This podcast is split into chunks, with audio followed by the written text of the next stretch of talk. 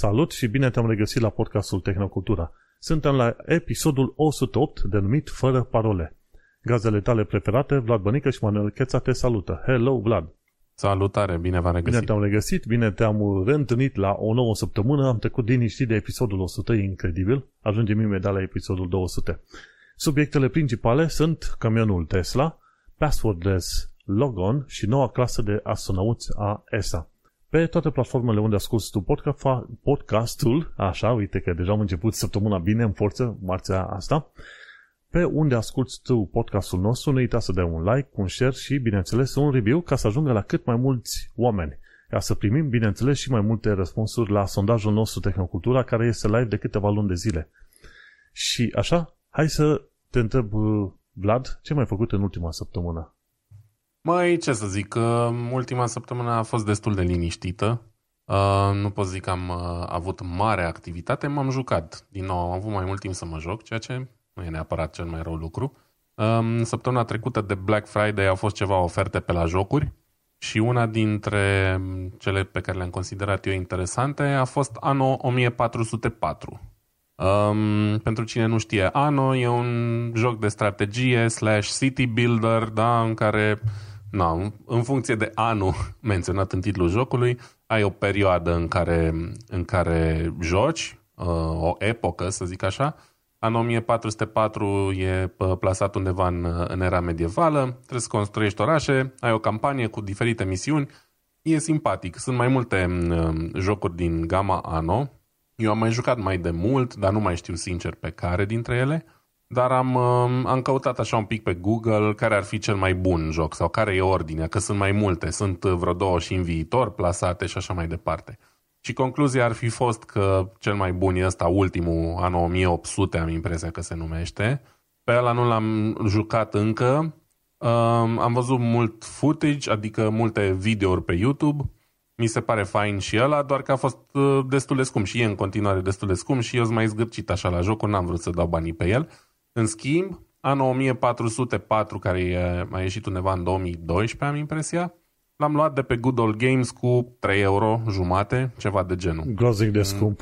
Imbatabil Extraordinar preț. de scump, nu da. poți. a, fost, a fost perfect uh, pentru mine prețul ăsta, l-am instalat și am intrat în el și e foarte fain. Are ceva lacune, um, nu e la fel de bine optimizată interfața ca în alte jocuri de strategie, în sensul că anumite chestii nu sunt foarte bine explicate. Jocul nu are un tutorial deloc și probabil că mizează că ai jucat alte jocuri anul înainte și că am ști cum funcționează. Uite, de exemplu, viteza jocului e destul de scăzută, da? Și poți să crești viteza, dar nu ai niciun indicator vizual, nu ai niciun buton de la de fast forward pe ecran. Trebuie să știi că dacă ți-ai apăsat pe uh, tasta plus de pe tastatură, um, jocul va merge în viteză mai mare, știi? Dar ca să aflu chestia asta trebuie să caut un pic pe net. În rest e simpatic, e distractiv, dau drumul la un podcast în fundal, ceva de genul și mă joc niște anuri din când în când. Um, cam asta ar fi. Și uite, m-am gândit eu așa, dacă tot uh, vorbim sau m-am hotărât eu să vorbesc despre aplicații interesante, pentru toți pasionații de citit care încă nu știu de aplicația asta, deși îmi vine greu să cred că cineva care citește mult nu știe de ea. Mă gândeam să vă vorbesc despre Goodreads. Goodreads e o aplicație, un fel de platformă socială pentru cititori, dacă vrei să-i zicem așa, da? E o aplicație în care poți um, să îți faci rafturi întregi, da? Ca un fel de bibliotecă virtuală, cu cărțile pe care le-ai citit, pe care le citești, dar și pe care vrei să le citești. Da? Da. Um, de ce îmi place mie Goodreads și folosesc Goodreads e fix chestia asta, pentru că aflu de sugestii de cărți și decât să țin o listă de notepad pe care, nu știu, o pot pierde ușor sau pot uita de ea și așa mai departe, le pun pe toate în Goodreads și acolo am no, toate cărțile care m-ar interesa pe mine. Mi-am făcut și câteva rafturi. De exemplu, vreau să știu ce am avut uh, ca audiobook, da? Pentru că multe cărți le-am ascultat. Altele le-am citit vreau să fac un pic diferența, știi? Ca în capul meu să rămână ordonat ce am citit pe hârtie și ce am ascultat. Mi-am făcut un raft cu audiobook-uri. Apoi mi-am făcut un raft cu cărțile SF. Uh, un raft cu cărțile pe care le-am abandonat, că unele le încep și, na, din păcate, nu se potrivesc neapărat cu ce păi da, mă, viața e prea scurtă să citești acolo. absolut toate cărțile pe care le ai în fața ta, sincer. Da, dacă o carte nu e bună sau nu e ce, la ce mă așteptam, renunț. Uite, de exemplu, a fost un caz clasic, o carte pe care am luat-o legată de alimentație, care se numește Arta de a mânca puțin mai puțin. Da? Uh, nicăieri nu era un indicator, am citit coperțile și uh, introducerea înainte să cumpăr cartea la, la librărie și nicăieri nu mi-a fost dat de înțeles că cartea asta, deși am văzut că e scrisă de o femeie, e scrisă cumva din perspectiva unei femei și aproape pentru femei cumva. Ăsta e feeling-ul pe care l ai, știi? Când vorbește ea despre ea, evident, ea e o femeie, dar și când vorbește cu tine în carte, la persoana a doua, vorbește tot așa ca și cum ai fi o femeie. Și eu nu m-am regăsit. N-am nicio problemă, e foarte mișto cartea, dar nu m-am regăsit în ea, știi? N-a fost pentru mine. Nevastă mea, na, ei a plăcut. Deci, uh, ce să zic, am renunțat că nu, ceva nu era în regulă, știi? În momentul în care citeam în, în cartea asta. În fine, ce e mișto la Goodreads e că poți găsi oameni, uh, evident, cum am zis, e ca o rețea socială. Poți găsi oameni acolo, prieteni de-ai tăi sau cunoștințe sau oameni publici, da? um, care citesc și care își listează că, listele de lectură pe Goodreads și poți să te inspiri de acolo. Știi? Um, asta e fain. Nu știi ce să citești sau ai auzit că o carte ar putea fi interesantă, nu știu, vezi dacă o mai găsești în listele cuiva de lectură și așa mai departe. Mai mult decât atât, există o chestie pe care eu nu prea o folosesc neapărat, dar există și grupuri și există chiar un grup um, românesc care se numește Goodreads România. De fapt, există două. Există și grupul numit simplu România, dar acolo nu mai, n-a mai fost activitate de vreo șapte luni. În schimb, pe grupul Goodreads România, care are peste 2000 de utilizatori, există tot felul de topicuri din astea și în fiecare lună se alege cartea lunii, da? pe care, na, care e sugerată cititorilor uh, Goodreads România să o citească. Și e interesant. Nu pot zic că mi-am luat de acolo prea multe cărți, pentru că, în general, uh, se, am văzut doar cărți de ficțiune și eu citesc mai mult non-fiction, dar e, e interesant Auzi, da, eu aveam un, pentru cine eu vrea aveam o întrebare să... pentru tine. Cum îți alegi ce fel de cărți vei citi noi? Hai să zicem că ai citit toate cărțile pe care le vrei să le citești. Cum treci la alte cărți? Cum îți alegi următoarele cărți de citit? Mă, uite, tocmai asta e chestia. Am foarte multe cărți în lista de lectură la care încă n-am ajuns, deci n-aș putea să-ți răspund la întrebarea asta. Pentru că oricând, oricât aș vrea eu, n-am la fel de, n-am atât de multă dispoziție și disponibilitate să citesc pe cât aș vrea de fiecare dată când aud o carte interesantă de la cineva sau văd un articol sau mai știu eu ce, o trec în Goodreads. Și momentan am 92 de cărți în One to Read, la care nu știu când Dumnezeu o să ajung eu să citesc 92 de cărți. Și de regulă, dacă citesc azi o carte, terminați o carte, mâine mai pun două pe listă. Deci e un fel de cerc din ăsta vicios în care niciodată nu o să, n-o să termin cu lista asta. Dar ideea e că eu aflu de ele de la diversi oameni. Fie că mă uit pe net la te mir ce clip pe YouTube sau, uite, multe cărți le-am luat de exemplu de la Dragoș Pătraru, de la Starea Nației, care e un tip pe care îl admir super mult, care citește foarte mult și care la rândul lui are de unde să primească sugestii, având în vedere meseria lui, da, e jurnalist, are o grămadă de cunoștințe și așa mai departe. Altele din alte surse. Whatever, da? Altele le-am găsit chiar pe Goodreads în, în lista unor prieteni, mi-au sunat cumva interesante și am zis, bă, hai că la un moment dat o să le, o să le încerc și eu, știi? Dar ca idee e fain să le ai pe aici grupate pe toate, um, să vezi ce mai citește lumea, să dai și tu din ce citești mai departe, adică na, să vadă oamenii ce citești tu și poate inspiri și pe alții la, la lectură, la una sau alta, și așa mai departe. Deci uh, cam despre asta e Goodreads. Um, face parte, e o aplicație sub umbrela uh, Kindle, da? ține de Amazon și cumva Um, se pot corobora listele. Dacă vrei, dacă folosești Kindle des și vrei să cumperi cartea în Kindle, um, poți uh, destul de simplu și cu Goodreads să faci chestia asta. Știi? Um, eu prefer majoritatea cărților pe care le cumpăr, adică nu știu dacă majoritatea, multe dintre ele le cumpăr în limba română. Știi? Prefer să citesc în limba română. Dacă există traducere ok, și atunci, na, Kindle îl folosesc mai răruț, să zic așa, doar pentru chestii pe care nu prea le găsesc în română. Dar cam asta e. Goodreads, dacă vă place să citiți și dacă nu vă place, dar vreți să vă apucați, să-i dați o încercare, cu Goodreads ar putea să, să vă placă mai mult. Da, te întrebam asta. cum cauți cărți noi, că, pentru că în cazul meu, fie aud de ele la podcasturile pe care le ascult și nu ascult unul, două, ascult mai multe podcasturi, fie dau pe site-uri, unde citesc eu tot pe bloguri, ce vrei tu știri, fie ascult, aud sau văd titlurile sau recomandările în alte cărți. Și așa merg eu, din una în alta.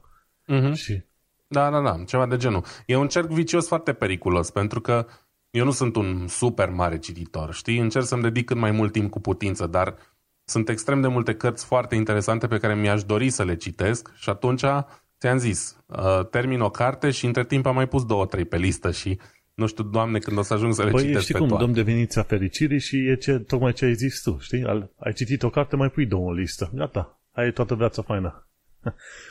Da, ceva Hai să de mergem genul pe... ăsta.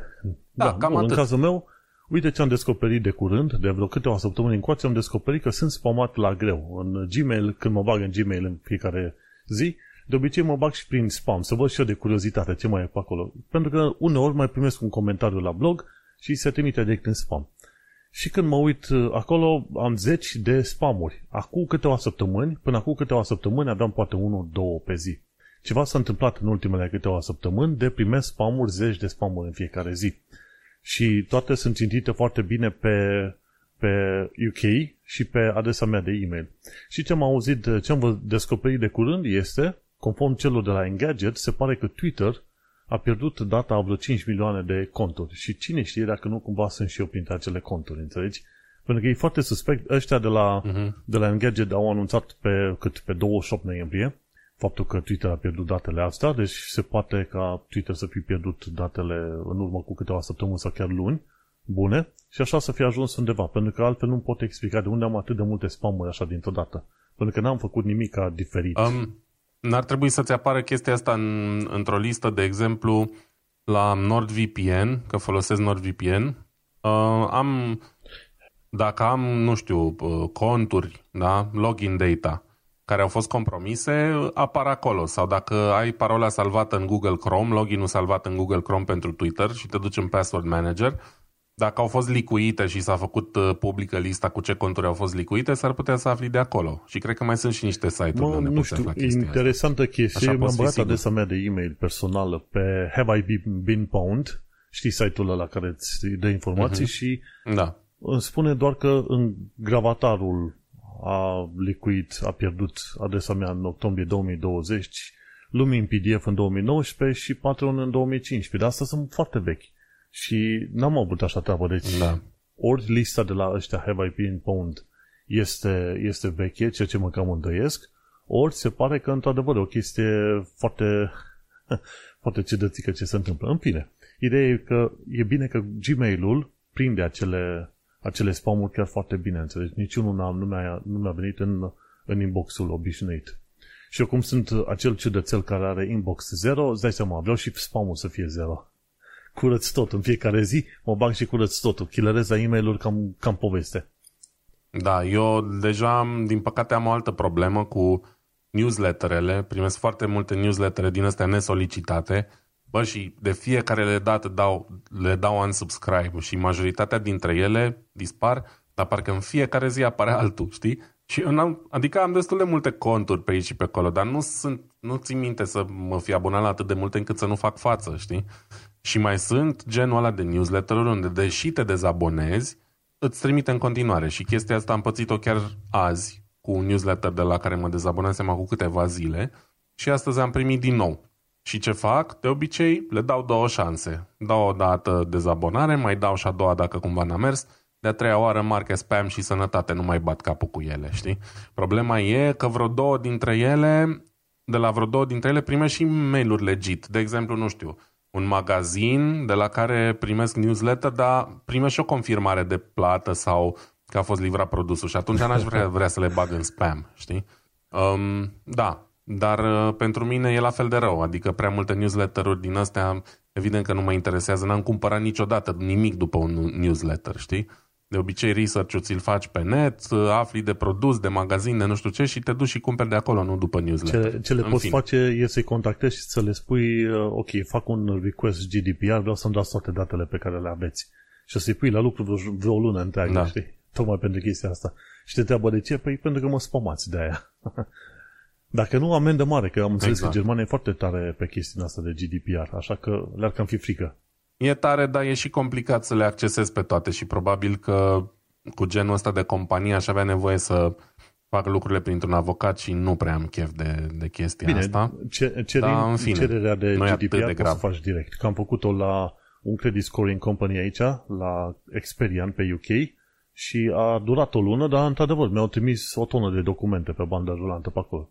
Și am făcut asta așa, din, din spite, din răutate. Zic, băi, nu mă lăsa să-mi văd contul cum trebuie? Vă fac un GDPR request.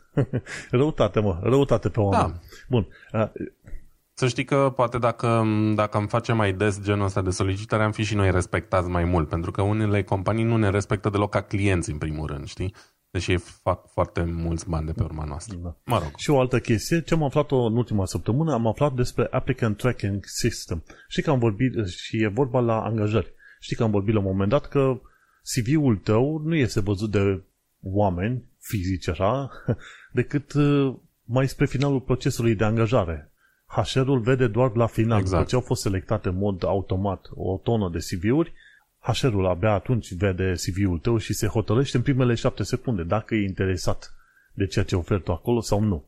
Și sunt uh, sistemele astea care îți fac filtrarea în mod automat, se numesc Applicant Tracking System sau sisteme de urmărire a aplicanților, ceva de genul ăsta.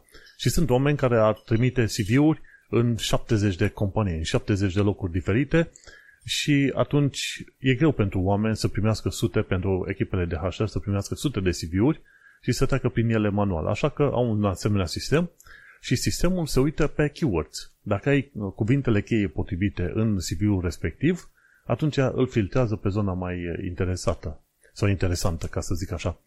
Și aia am descoperit. În CV-uri aici, în UK, când uh, aplic prin tot felul de sisteme din astea, cum e hire.com, cord.co, uh, monster.co.uk, ce vrei tu, în CV-ul meu am o secțiune dedicată keywords. Așa spun, keywords, două puncte și pun, uh, ce știu, JavaScript, după aia bară, Windows, bară, C++, ce vrei tu pe acolo, știi? Pun toate keyword-urile necesare ca să mă asigur că acel applicant tracking system dă chiar de secțiunea asta și că mă trimite direct la un human, la un om, înțelegi? Dar uh, a fost interesant de știut și de recunoscut faptul că există sistemele astea și cred că peste tot sunt aplicate probabil și în România. Da, categoric. Um, În România cred că mai puțin cred, cel puțin la unele companii, că nu cred că e așa un volum mare de aplicanți, dar uh, în domeniul meu și în zona asta a Germaniei sunt convins că n-ar face față fără, dar e un dezavantaj mare unul la mână pentru noi ca oameni care dor, doresc să-și găsească de lucru, dar poate n-au CV-ul perfect pe keywords-urile alea și pe de altă parte poate fi un dezavantaj și pentru angajator, că s-ar putea să rateze oameni buni din cauza asta, știi? Dar în fine, asta e situația, trăim cu ea, n-avem de ales. Mă, și cum e, noi de-aia aveam podcastul ăsta Tehnocultura, să descoperim chestii, să le trăim și după care să le spunem oamenilor, băi, uite, am descoperit asta, fă o secțiune de keywords ca să ajungi pe partea bună, știi? Ce învățăm, dăm mai departe și acum sperăm ca oamenii să învețe și să și aplice, știi? Acum, hai să trecem la subiectele de zi cu zi și Uh, scuze, înainte să fac chestia, să facem chestia asta, mi-am adus aminte. Uh, discuția de săptămâna trecută a generat niște comentarii, am primit uh, și pe Twitter și în mail uh, niște sugestii referitoare la aplicații de uh, ascultat podcasturi. Vă mulțumesc uh, celor care mi-ați scris pentru asta. Uh, o să iau în considerare și Pocket Casts. Um, Ștefan mi-a scris um, de o, o setare din Spotify. El a zis că nu are problema mea cu uh, ascultat offline și mi-a arătat o setare de offline mode din Spotify. M-a întrebat dacă o am setată. Uh, să știi că eu nu găsesc chestia asta în Spotify. Poate are legătură cu faptul că n-am Spotify Premium, dar la mine nu există opțiunea aia. Și atunci mă gândesc că dacă n-am Spotify Premium, în uh, tentativa Spotify de a-mi uh, vârâ reclame pe gât, mă obligă să fiu constant online sau cât mai mult online. Cred că așa funcționează. No, în fine, asta vreau să spun. Mulțumesc uh, tuturor pentru sugestii și cam atât. Mergem mai departe. Momentan mai insist cu Spotify și dacă nu mă împac uh, cum îmi doresc, o să, o să trec da, pe și Pocket ce bine că Cast. ai zis că avem o comunitate de vreo 39 de membri. Îți dai seama, înainte eram numai noi doi acolo. Și știi ce era curios? Eram noi doi pe grupul ăla și când intram amândoi, arăta doar că unul e online. Știi, pe Reddit, pe acel grup de Reddit. Acum sunt Da. 39 de oameni și mai lăsăm și noi câte un comentariu. Am lăsat și eu pisicile mele cosmice data trecută. Și cum îi zice, e bine, acolo e locul în care oamenii pot să și ceară subiecte de discutat și să-și aducă și ei contribuția. Ca, pentru că Da, chiar, chiar încurajăm chestia asta. Bă, vorbiți cu noi pe Reddit, propuneți chestii, postați chestii amuzante, interesante, orice vă trece prin cap, da? Uh, evident, dacă se sare calul, vom vorbi despre asta atunci, dar deocamdată mi-aș dori să văd mai mult uh, engagement din partea voastră. 40 uh, de oameni, na, nu-s mulți, nu-s puțini, dar cred că ar fi mai fain dacă, dacă am postat mai des acolo. Poate ne vin și nouă idei de subiecte cu ocazia asta. Sau, nu știu, un sfat, o vrăjală, o, o memă. Bine, important e că mai primim din când în când sfaturi și idei, greșim și noi și așa că mergem pe mai departe. Zim, Vlad, că sunt curios Clar. de subiectul tău cu acest uh, camion de la Tesla. Da, treaba cu camionul Tesla, ce să zic, subiectele mele sunt așa destul de scurtuțe, dar um, ăsta mi s-a părut interesant. Mi s-a părut interesant din două puncte de vedere. Primul ar fi că e una din puținele ocazii când Elon Musk uh, mai vorbește și de altceva de, decât despre Twitter din ultima lună. Um, doi la mână, faptul că chestia asta e zisă de Elon Musk lasă așa un pic loc de a ne gândi e pe bune, nu e pe bune, cât e pe bune din ce a zis și cât nu. Și trei la mână e totuși o știre destul de importantă. Da? Uh, vorbim despre faptul că Elon a anunțat că camionul lor de la Tesla, care cumva și el a fost foarte mult întârziat, dar se pare că ar fi gata de, de a fi lansat, a reușit să parcurgă uh, un drum de 500 de mile, adică puțin peste 800 de kilometri, cu remorca încărcată la maxim, aproximativ 40 de tone, cam acolo e limita la camioane, um, cu o singură încărcare. Deci 500 de mile cu o singură încărcare, cu 40 de tone în, în remorcă, ceea ce e, de, e destul de impresionant. Evident, departe de ce poate un camion clasic pe motorină. În general, camioanele pe motorină, pardon, cele mai noi și mai moderne, ajung undeva la 1500 de kilometri uh, range cu un singur plin cam pe acolo. Uh, dacă camionul ăsta a reușit să facă chestia asta, ar fi cam la jumate, ceea ce e foarte ok pentru un camion electric, dar um, sunt aici niște steluțe de pus. De exemplu, cea mai importantă chestie pe care o spune el e că astea 500 de mile s-au realizat pe uh, teren plat. Da? Ceea ce în realitate este imposibil. Cred că nici în Statele Unite, în cea mai lungă preerie a lor, nu există un drum de 800 de kilometri care să n-aibă un urcuș Mă, sau un coborâș. Poate subestimăm știi? noi mărimea SUA, dar mie mi se pare că SUA este de-a dreptul enormă. Este, dar totuși, da, relieful nu e plat pentru 800 de kilometri nicăieri. Mai e o curbă, mai urci un deal, adică nu mă refer că trebuie să urci pe serpentine peste tot, dar mai urci un deal, după aia trebuie să-l cobori și așa mai departe. În fine, totuși, e o realizare impresionantă dar trebuie, trebuie gândit că în realitate, da, pe drumuri care urcă și coboară, chestia asta nu va ține. Știi? Și la, uh, nu va fi la fel condiții, uh, de în, simplu. În ce condiții a folosit camionul respectiv? A fost numai soare? A fost ploaie? Cum a fost? Vânt? Asta, atât de multe detalii nu s-au dat. Um, mă gândesc că a fost un test și mă gândesc că a fost făcut undeva în, în mediu controlat poate pe un circuit, poate un drum, știi, pe care l-au făcut dus întors de 10 ori până au făcut 800 de kilometri, știi? Uh, dar nu s-a vorbit despre vreme. E clar, dacă ajungem să vorbim și despre vreme, dacă îți bate vântul din față sau din lateral, îți scade autonomia. Dacă e frig, iarăși îți scade autonomia. Uh, pentru că bateriile sunt foarte dependente de temperatura de afară și așa mai departe. Dar partea pozitivă e că zilele trecute am văzut pe un canal pe care îl urmăresc eu, uh, CarWow se numește, uh, o comparație între un camion Volvo diesel și același camion Volvo cu motor electric. Cu putere similară, bateriile, na, ce să zic, um, mai mici decât astea uh, ale lui Tesla.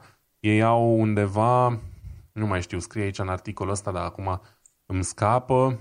Uh, uite aici, range, powertrain, așa, capacitate, 600 de kW uh, ar avea bateria. Ei bine, ăsta de la Volvo avea aproape la jumate capacitatea, deci o baterie mult mai mică și zicea undeva la 300 de kilometri sau ceva de genul range. Pentru un camion din ăsta mare cu semiremorcă e aproape inutilizabil, um, pentru că ăstea de obicei fac mii de kilometri, știi?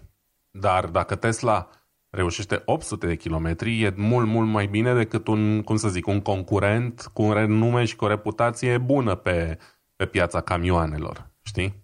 Um, pe de altă parte, range-ul oficial care va fi declarat uh, de Tesla, da? de Tesla, m-aș aștepta să fie un pic mai scăzut decât ăștia 800 de kilometri. Um, e totuși impresionant. 800 de kilometri e plauzibil, e util pentru un camion mare, 2-300 de kilometri nu prea.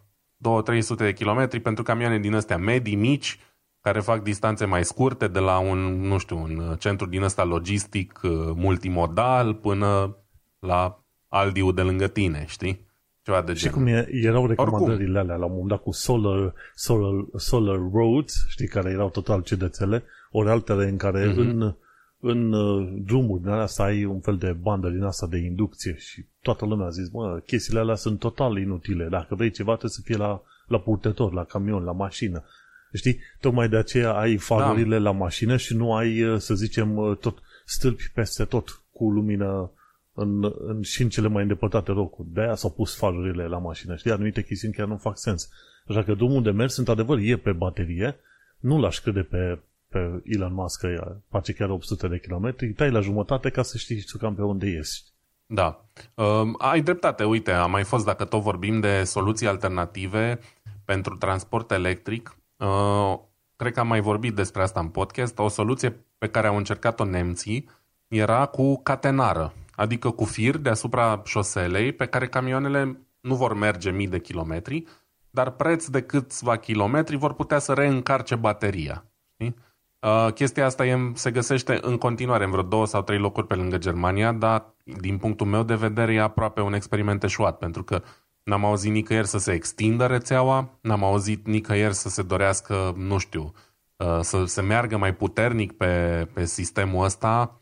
Au fost făcute, au fost prezentate acum vreo 5 sau 7 ani cu preț de mare realizare și ăsta e viitorul și cred că au rămas la aceiași kilometri pe care i-au, i-au instalat atunci, știi? Deci, iară, e un fel de eșec, dar cred că încă se mai testează cu, cu chestia asta. Um, evident, distanța aia de cât, cred că sunt pe 5 km instalate sau ceva de genul pe lângă Frankfurt, e insuficientă pentru a încărca o baterie de camion, știi? Pentru că, uite, de exemplu, Elon zice că la um, viteza maximă de încărcare ar putea să încarce 80% din capacitate în jumătate de oră. Dacă, nu știu, ca să faci 5 km în jumătate de oră, trebuie să mergi cu 10 km pe oră, ceea ce evident că pe autostradă nu se întâmplă, știi? Și atunci, na, o baterie din asta întreagă nu poți încărca, poate una mică de hibrid eventual, știi? Dar oricum e bine că se întâmplă asta. Am, am înțeles că vor să ajungă să producă, ci că anul ăsta ar fi uh, 100 de unități gata de vânzare, deși nu se știe foarte exact, și că și-ar dori ca până prin 2024 să ajungă la, nu știu, 50.000 de camioane pe an. Rămâne de văzut. Eu sunt sceptic la cum uh, face Tesla lucrurile. De la 100 la azi la 50.000 peste 24 de luni pare greu, uh, greu realizabil. Dar oricum, e, e mișto. E interesant. Știi cum Um, e când, când, e susțin. vorba de, când e vorba de, să zicem, uh, nu neapărat Tesla, dar când e vorba de Elon Musk, știi că el când promite o chestie, în mod normal exagerează și atunci va trebui să mai pui niște ani la toată treaba aia, înțelegi? Dar uh, dacă te îndepărtezi așa de marele, micul marele scandal cu Twitter și ce vrei tu, acolo îți dai seama mai devreme sau mai târziu că a făcut chestii extraordinare, gen rachetele, uh, prima, primul stadiu, stadiu de la rachetele SpaceX care reușesc să aterizeze singure, în mod autonom. E o chestie care nu s-a mai făcut și în afla, nu aflai de aia nici măcar în SF-uri, ok? Tesla ca mașină și ca firmă ce a reușit să facă. Deci, dacă te, și chestia asta, chiar și Starlink-ul, care ajută în momentul de față, să zicem, armata ucraineană în războiul împotriva Rusiei. Deci, te îndepărtezi puțin de chestia asta, micile scandaluri pe care le face și dacă nu urmărești ce face el zi de zi, la un moment dat îți dai seama, băi, când cumva gândește direcția potrivită. Promite tot felul de aiurel, dar printre promisiunile alea, la un moment dat o să vezi că apare un fir mai normal la cap, știi? Și așa că dacă el e hotărât pe camioane și pare, mai devreme sau mai târziu o să le vedem. Dar mai punem noi niște ani acolo ca să înțelegem, știi, că de-aia, de-aia urmărim subiectul. Da, nu-i neagă nimeni meritele, dar trebuie să înțelegem cu toții că el e mai întâi un om de afaceri, abia apoi un vizionar și că m, în spatele unei idei uh, de genul mâine vrea un camion electric stau mii de oameni care au făcut chestia asta să se întâmple, știi? El n-a făcut efectiv nimic, el a avut doar ideea și banii, ceea ce iarăși foarte important, dar să rămânem totuși cu picioarele pe pământ. Bun, cam atât aveam de Hai zis să trec și eu. subiect. Urmăresc un podcast numit uh, și i-am pus uh, tweet 898, dar este de fapt Security Now. Am greșit eu ca sursă pe acolo, dar o să schimb pe mai încolo. În episodul 898, da, gândește, deci ăștia, uh, Steve Gibson și Leo Laporte fac podcastul de ăsta cu Security Now, cred că de vreo 15 ani, dacă nu chiar mai mult. 15 ani. Și noi zicem că la 2 ani avem un podcast vechi. În principiu, printre podcasturile românești, ăsta de 2 ani e destul de bunicel. Bun, în episodul 898 am aflat despre passwordless login sau logon. Și știi, dacă îți aduce aminte, în urmă cu câteva episoade, noi am vorbit de un sistem care ar urma să se implementeze, ziceam eu, la anul, prin care să te poți loga pe site-uri fără să trebuiască să introduci parola. Și deja ăsta se numește uh-huh. passwordless, passwordless logon. Și e un sistem numit passkey. Și chiar au vorbit. Există deja firme, printre care și Microsoft, care aplică deja sistemul ăsta. Și când ești cu telefonul, de exemplu, îți face un Face ID, un recunoaștere cu Face ID și așa te loghezi într-un anumit website, înțelegi? Și e o chestie foarte interesantă, dacă te duci pe passkeys.directory, deci a apărut și domen, TLD-ul, domeniul .directory, acolo o să vezi că au fost, au fost secute E o listă destul de scurtă, ca să zic așa, dar e destul de bună, 43 de firme care implementează sistemul ăsta passwordless. Și o să-ți dai seama, uite, e One Password, sunt ei în primii listă, pentru că se pare că ei sunt printre primii care au aplicat sistemul, dar printre ei mai găsești, ce știu, e Cloudflare, care e o firmă foarte cunoscută de DNS, e eBay, GitHub, GitLab, ce mai e pe acolo, chiar mă uit, Microsoft-ul, cum am zis, e Nvidia la fel, PayPal și ce alte firme mai aplică. Uite, inclusiv Twitter, care îl folosește pe sistemul de MFA, nu, nu pentru login, dar pentru multi-factor authentication. Și inclusiv Yahoo și, uite, Yahoo, încă există Yahoo, da? și asta pentru login. E foarte interesant. Eu ziceam că o să vedem sistemul ăsta de passwordless abia pe la anul, la anul în primăvară bară. Dar uite-te că deja chestiile astea se pare că era un lucru probabil de un an de zile, de vreme ce le descoperim inclusiv la Microsoft și la Twitter. La Microsoft are varianta de sign-in, are și MFA. Și e foarte interesant că ajungi într-un punct în care tehnologia asta s-a a ajuns la oarece maturitate încât să te poți loga, ok, prin uh, sistemul ăsta passwordless. Ei au testat, uh, cei de la Security Now, au, au testat prin, uh, de exemplu, Face ID.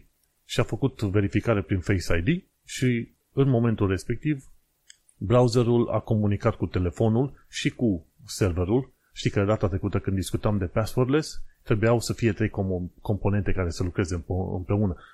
Calculatorul pe care ești tu, plus browserul, plus uh, website-ul respectiv, să aibă un protocol implementat. Odată ce astea trei lucrează frumos împreună pe baza protocolului care se numește WebAuthn, atunci te poți loga fără să trebuiască să introduci tu user și parolă. Ori chestia asta, mai devreme sau mai târziu, o să-i salveze pe extraordinar de mulți oameni, de vreme ce, ce o să devină mainstream în lumea largă, știi? Și e super mișto că Microsoft aplică chestia asta și la sign-in și la multifactor authentication în funcție de cum, cum poți să-ți alegi tu. Cât de curând, dar fiindcă știu, am cont la Microsoft și cred că foarte mulți oameni au, pentru că mi-au luat sistemul de operare, am plătit și uh, l-am cumpărat cu 100 de lire, cred că era cu câțiva ani de zile. Și o să încerc treaba asta cât de curând, ca să văd și eu cum, cum se folosește sistemul în mod practic. Am aflat de treaba asta efectiv când, azi dimineața, când ascultam podcastul. Și zic să-l pun, să pun aici în listă, pentru că e, e foarte interesant de văzut cum poți să te loghezi într-un website fără să ai userul și parola. Bineînțeles, sunt niște pași de setare care trebuie făcuți înainte. Și e super tare. Desigur, mi se pare că s-ar putea să fie o, o situație în care trebuie, de fiecare dată când folosești un aparat nou, un computer nou, să treci prin anumiți pași de setare. Mă gândesc, copii pe acolo. Dar o să descoper și Probabil. săptămâna viitoare revin cu detalii, dar abia, abia am așteptat. Știi că noi cred că aproape de când am început să facem podcastul ăsta Tehnocultura, discutam de problema asta cu parolele, inclusiv cu MFA-ul, când primești prin SMS acele coduri. SMS-urile știi că pot fi urmărite și poate să-ți fure codul în timp ce ți, ți se trimis semnalul. Și uite-te că e realitate. Efectiv, ajungem într-o nouă eră și în care mă aștept să fie mult mai greu ca oamenii să fie păcăliți. Înțelegi? Pentru că nemai având user și parolă, degeaba ești ținta atacurilor de phishing, poți să introduci și user și parolă vrei. N-ai, nu așa te loghezi tu în website Da, clar. Uh, păi să ne ții la curent și poate facem și un tutorial dacă chestia asta funcționează. Um, evident că, după cum am zis, în ziua de azi atât de multe parole, atât de multe conturi peste tot, uh, bașca two-factor authentication e aproape obligatoriu dacă vrei să nu-ți fie spart contul, mai ales pe chestii unde ai date importante, bani și așa mai departe. Și aștept și eu cu nerăbdare um, momentul în care nu o să mai fie nevoie să țin minte sau să salvez în uh, keychain-uri tot felul de parole. Um, sperăm doar să fie mai reliable decât uh, sistemul actual, adică să nu ajungem mâine începem și folosim chestia asta passwordless, da, cu passkeys și peste 2 ani o să avem passkey plus uh, second factor plus mai știu eu ce, că n-am rezolvat nimic, știi? Uite, și când te duci pe passkeys.directory cu Y, e, fiecare firmă în dreptul ei are un link numit details. Când ai pe ăla, îți spune ok, unde te duci să setezi și unde te duci să ai informații extra pentru acel sistem de passwordless. Și e foarte interesant. O să mă duc, o să încerc și, cum am zis, o să anunț. Tot de la același podcast am aflat de curând că există YPIP, un fel de o metodă de a afla ce aparate Wi-Fi sunt în casă. Ori chestia asta este foarte interesantă dacă apuci să asculti și podcastul și descrierea lui uh, YPIP. Niște cercetători au uh, aflat chestia asta de curând, deci încă nu există aplicații și încă nu există tehnica, tehnologia hardware în mod real, pentru că în principiu trebuie două tipuri de antene pe care le poți cumpăra în, uh, pe eBay, de exemplu, dar le trebuie și un program special care să facă interpretarea asta și comunicarea cu aparatele Wi-Fi din casă. Și ce are interesant acest YPIP este faptul că nu trebuie să fii în rețea cu cineva și aparatul tău, construit cu algoritmul respectiv, poate comunica, obligă cumva aparatele Wi-Fi din casă, de la telefon, laptop, la, ce știu, router, la ce vrei tu, camere video, spotlights, ce ai tu pe acolo, le obligă cumva să comunice înapoi. Pe baza faptului că există niște chestiuni în standard care le permite. Deocamdată sunt niște vulnerabilități în standardul ăsta IEEE și pentru 802.11 ceva de genul ăsta, modul în care se managește, cum se administrează, să zicem, comunicările cu dispozitivele Wi-Fi. Și dat fiindcă deocamdată to- toate, toate piesele astea de hardware, de Wi-Fi, au această vulnerabilitate, cine folosește YPIP, sistemul ăsta, poate să oblige aparatele de Wi-Fi din casă să comunice cu sistemul și mai mult să trimite inclusiv detalii de MAC address. În mod normal, de fiecare dată când se fac conexiunile pe Wi-Fi mai ales, se trimite și adresa de MAC. Dar aia se trimite doar în momentul în care, într-adevăr, e o conexiune legitimă, nu cum fac ăștia în YPIP, fără să fie în, în rețeaua respectivă. Și ce e mai interesant este că nu numai că afli ce fel de dispozitive sunt în casă, gen smartphone, laptop, router, dar poți să afli și distanța până la acele dispozitive cu o eroare de un metru. Ceea ce e foarte interesant, pentru că ziceau tipii ăștia, dacă te uiți în informațiile pe care le primești înapoi, o să-ți poți da seama dacă nu cumva toată lumea este la subsolul casei, să zicem. Pentru că au un cinema room acolo, ceva de genul ăsta. Dacă știi că toată lumea la subsolul casei și laptopul pe care vrei să-l furți tu ca hoț e undeva la parter sau la etaj și să te duci, te duci direct acolo, să iei laptopul și să fugi. Ce se mai poate face? Se poate face și tracking în persoană, ceva de genul, ok, am adresa de Mac și știu cum se duce persoana aia de la punctul A la punctul B la, la C și așa mai departe. Deci poți să faci și treaba asta. Și chiar mi-am adus aminte de jocurile shootere, în care ai mini radarul ăla undeva în stânga jos de obicei și îți arată punctele. Ei, au spus că una dintre chestiunile de aplicat sunt și pentru situații în care vrei să intri în zone securizate, iar, să zicem, uh, agenții de securitate au telefoane mobile cu ei. Mai toată lumea are telefon mobil cu el, da? Și atunci poți să faci o hartă din aia micuță în care îți apar punctele, chiar efectiv telefoanele oamenilor și unde este un telefon, mai ales dacă e în mișcare, știi că este și un om cu telefonul respectiv. Și atunci îți poți face un mini radar, un mini map din ăla te duci, afli când forțele de securitate sunt undeva într-un colț anume și stau la o cafea și tu te duci pe partea aia altă. Și chestia asta acționează foarte repede și în timp real. și e foarte tare. Deci am ajuns să, să trăim în vremea în care, într-adevăr, poți să creezi un fel de mini-map din asta și să vezi unde sunt oamenii care au dispozitive Wi-Fi prin jur. Bineînțeles, dacă e un telefon din ala mai vechi, care nu are Wi-Fi, atunci nu te poate detecta, înțelegi? Sau dacă ți ascunzi telefonul într-o fâșie din asta metalică, știi, în staniol, în ceva, atunci nu poate detecta. Dar în principiu, toate dispozitivele pe Wi-Fi pot fi detectate cu metoda respectivă și nu există niciun fel de protecție deocamdată, nici hardware, hardware în afară de ascunderea într-o căsuță metalică și nici software deocamdată la chestia asta. Așa că mai devreme sau mai târziu, probabil o să auzim de faptul că YPIP a fost folosit în X și Y situații în lumea reală. Deocamdată este un fel de test în asta academic. Dar uh, e foarte interesantă lumea în care trăim.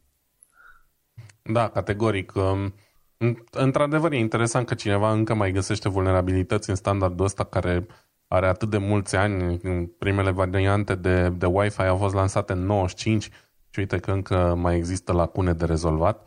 Um, probabil în timpul handshake, handshake-ului mă gândesc că se face un transfer de date care nu e neapărat criptat și cumva poate pe asta se bazează și YPP-ul ăsta, că în momentul în care faci transfer de date criptate nu prea mai e ce să faci.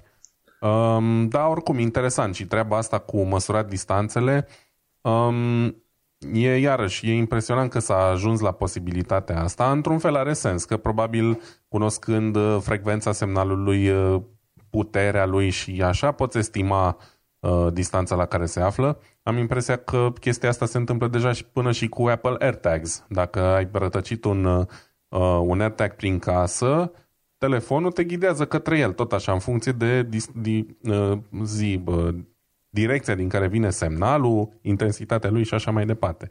Deci uh, a devenit o chestie aproape banală. Mișto, ce să zic, interesant. Să sperăm totuși că se pot acoperi găurile astea și că nu o să ne pună în primejdie, ca să zic așa, um, genul ăsta de vulnerabilitate prea curând. Oricum, cred că nu e chiar la îndemâna ori cu echipamentul ca ba, să... chiar au zis, e off the shelf. Adică au putut da? comanda și au zis, i-a costat 20 de dolari să facă aparatul respectiv. A, mai e și moca. Am înțeles, e deci bine. așteaptă să... Deci, știi că, cel puțin pe Londra, nu știu dacă ți-am mai povestit, se fură destul de des mașinile astea care au uh, Wi-Fi tags ca să se deschidă mașina. Uh-huh. Și ce mhm. fac uh, hoții? Se duc lângă ușa oamenilor la case, au un amplificator de semnal și prind semnalul de la, cum îi zice, de la cheie, pentru că oamenii de obicei lasă cheile de la mașini care au și asta emițător radio, lasă undeva lângă ușă, știi? Se apropie de ușă. Ca și mine, de altfel. Se apropie de ușă, preiau semnalul, îl, îl alterează și după care trimit semnalul către mașină și mașina își deschide ușile și pe aia hoții fură mașinile. Chestia asta e foarte des folosită în Londra. Și de aia zic, uite-te deja unde suntem la, la high-tech, uh, la high-tech robbery, cum ar veni de genul ăsta. Deci, un aparat din ăsta ar face și mai, uh, și mai simplă o manevră din asta, înțelegi? Păi e aparatul ăsta, Flipper, Flippy, nu știu dacă am vorbit uh, de el încă sau nu, am văzut niște videouri pe YouTube recent, care e fix asta face. E un aparat de ăsta care arată ca un Tamagotchi, mm-hmm Um, doamne, ce bătrân sunt. Probabil că majoritatea oamenilor nu mai știu ce era Tamagotchi. În fine, e ca un breloc cu un ecran digital, are înăuntru NFC, Bluetooth și toate standardele astea de comunicații wireless și poți face atât de multe chestii cu el, inclusiv poți emula uh, chipuri din astea, da? Poți citi chipuri cu NFC și poți iei codificarea, decodarea din ele și să le folosești. De exemplu, Uh, de pe un chip NFC necodat sau necriptat, cum ar fi ceva ce deschide un safe din ăla de hotel, nu trebuie decât să copiezi informația de pe el și după aia poți să te duci deschizi safe-ul. Um, o să vreau să vorbesc mai pe larg despre chestia asta. Am văzut doar un video și nu mi-am făcut temele suficient de bine, așa că mai așteptăm. Sper să nu uit, o să-mi notez undeva să vorbim despre el. Că e basically un, o unealtă de hacking din asta la îndemâna oricui, știi, și foarte ușor de folosit și care tot așa e foarte ușor de cumpărat. Deși am înțeles că e atât de mare căutare uh, încât nu mai e disponibil aproape pe nicăieri sau e la prețuri din astea exorbitante, știi? Pentru că e foarte puternic în, în a face lucruri ne, nu neapărat uh, dorite sau plăcute, știi? Dar el în sine e un, e un instrument foarte, foarte șmecher. Da, zic. Deci, da. Mă rog. Și cum ziceau tipii ăștia acolo care au făcut cercetările, au spus că deocamdată nu există niciun fel de protecție, hardware sau software, pentru că așa funcționează, să zicem, standardul. Și când zic că așa funcționează standardul, când se trimit anumite mesaje de la aparatul respectiv, toate aparatele Wi-Fi nu, au, nu pot să nu răspundă. Trimit un răspuns foarte scurt cu date foarte puține. Pac, ia de aici, ia de aici, ia de aici. Știi? Ceva de genul ăsta, știi? Uh-huh. Deci, și, și au folosit un cuvânt mai specific, non-compelling sau ceva de genul ăsta. Stai să caut în limba română, poate găsesc o chestie asta.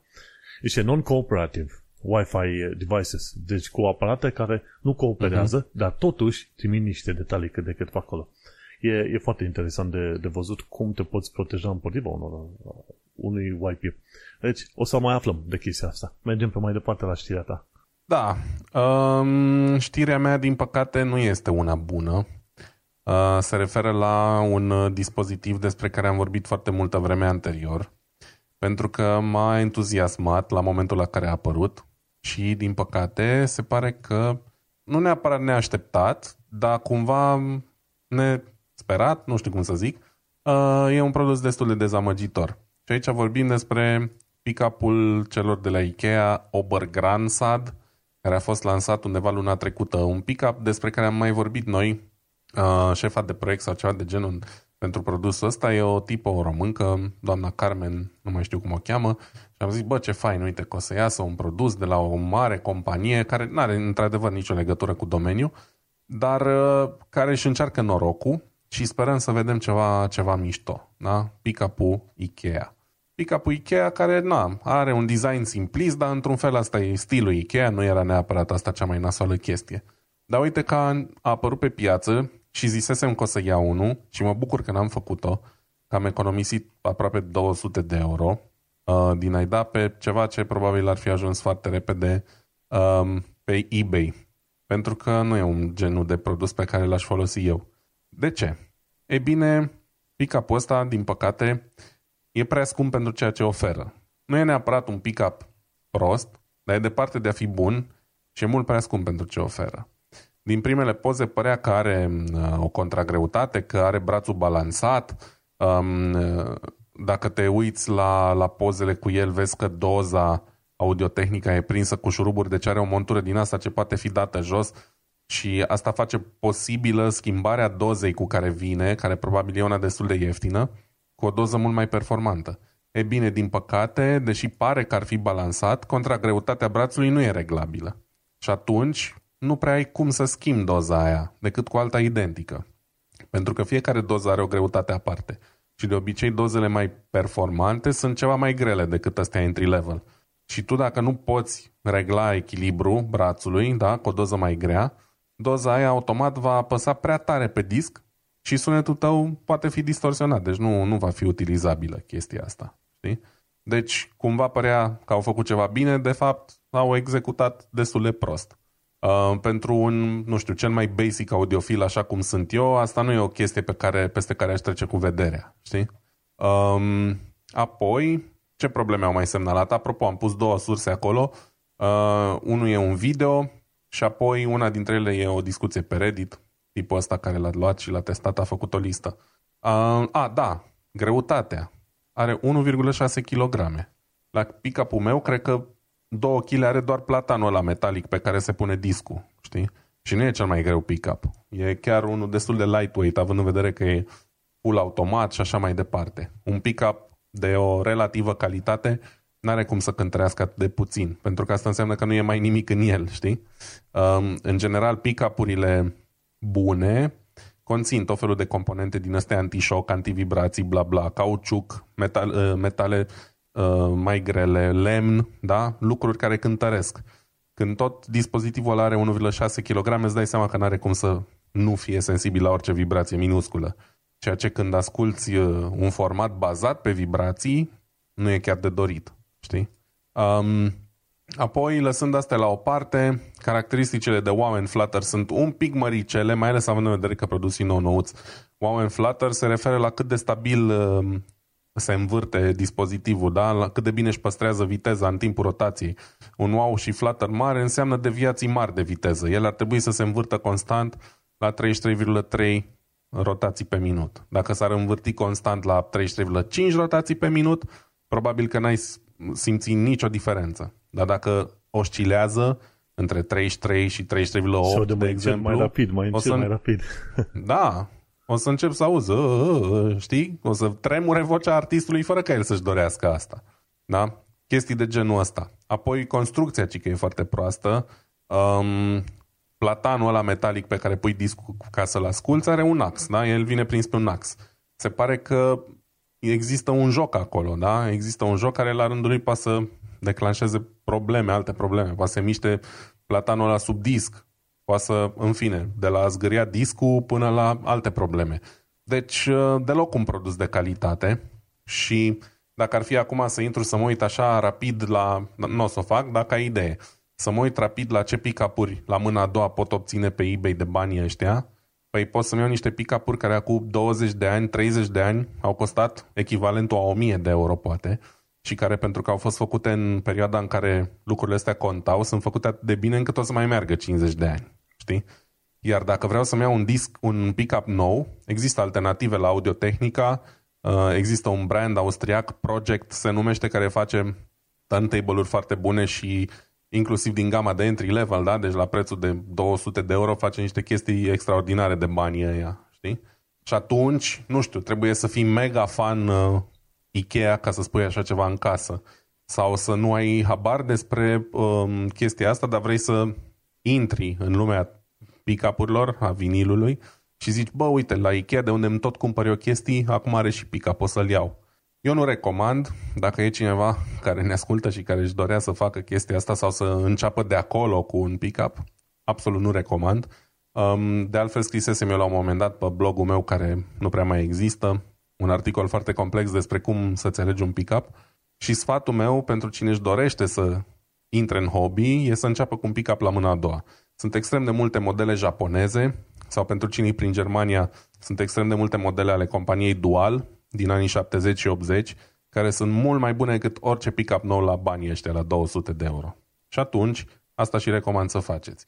Evident, e riscant, poți să-ți iei țeapă, poți să iei unul defect, dar șansele să îți iei țeapă sunt aproape mai mici decât certitudinea că îți vei lua țeapă dând 200 de euro pe, pe chestia asta. Știi?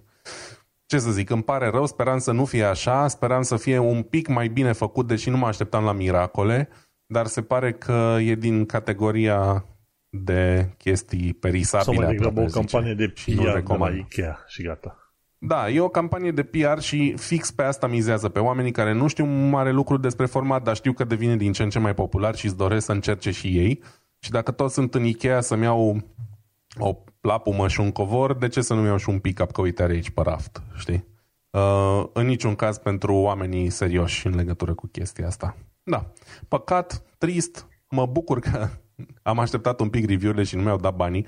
Am zis, n-am, uh, n-am obiceiul să fiu early adapter și am stat așa un pic uh, să aștept primele review-uri și uite că acum cu siguranță am schimbat macazul și nu o să mai iau. Foarte bine. Hai să trecem la știrea mea de la European Space Agency. Și uite că am aflat de noua serie de astronauți. A fost anunțată acum câteva zile, bine, câteva zile, săptămâna trecută pe miercuri, dacă să să mă gândesc bine. Și 17 oameni au fost selectați din 22.500 de aplicanți și mi se pare că și dintre români, cred că erau vreo cât 100, 250 de aplicanți dintre români, dintre care probabil vreo 60 femei și 150, 170 pe acolo, ceva mai mult bărbați.